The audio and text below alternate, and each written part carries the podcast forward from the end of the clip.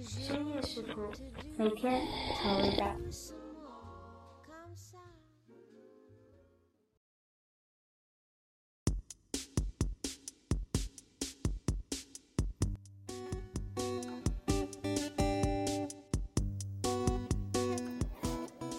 欢迎来到深夜食谱，这里是 FM 三三二二二，我是你们的主播阿怪星。本期节目呢，我们将跟随蔡澜来到东南亚的新加坡，跟着他一起去品尝当地非常有名的乐萨。乐萨这个名字其实来自于波斯语，指的是润滑的面条。传达亚洲，又经新加坡的娘惹与巴巴改良，代表作出自加东地区。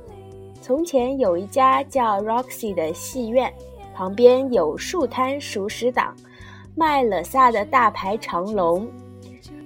这家店消失了，但是这个地区里出现了好几家，都自称是加东拉萨老祖宗。我们可以按照他们的做法来研究这道菜。首先要煮一个浓汤，有两种做法：一是把材料捣碎，另外一种呢是放进搅拌机加水打出糊状的酱。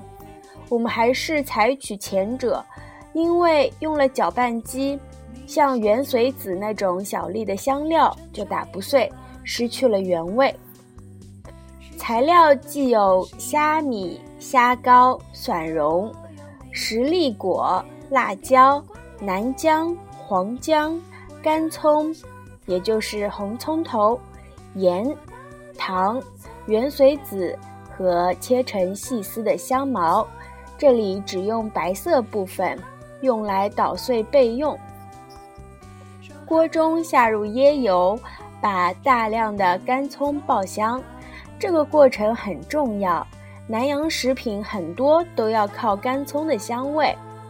然后就以把捣好的材料放进去抱它一抱。很多名店都把材料放进一个布包，怕秘方被偷去。其实来来去去不过这几样，分量怎么配才是最重要。但这个全靠经验，试了几次自然就会掌握。而且每一个人的口味又有不同。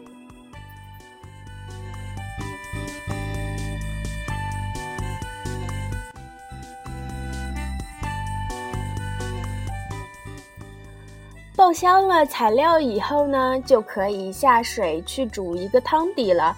但这汤只完成了一半，最要紧的是后来再下的椰浆。而在另边厢，将粗米粉煮至七八成熟。这种粗米粉在香港难找，用赖粉来代替并非不可，只是一点一滴代替了又代替，就会走样。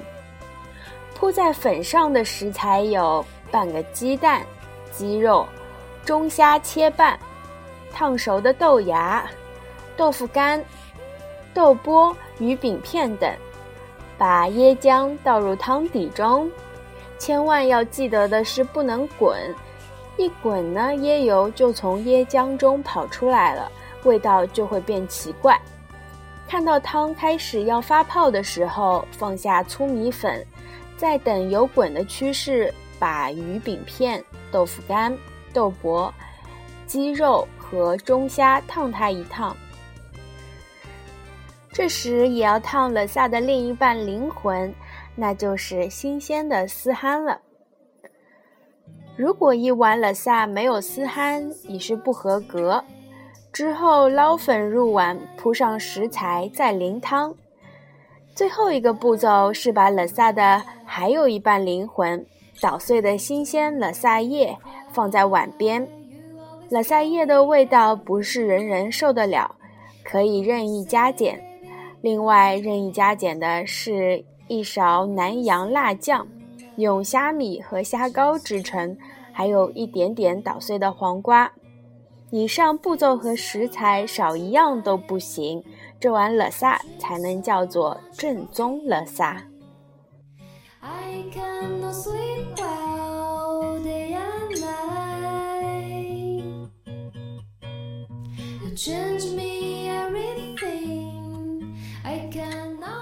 记得我去新加坡旅游的时候，嗯，就专门为了寻找一碗冷萨，嗯，不远万里啊，嗯，我个人觉得冷萨的味道很浓郁，啊，因为里边有浓浓的椰浆，又有好多的嗯食材，所以它的口感上就有很多的层次。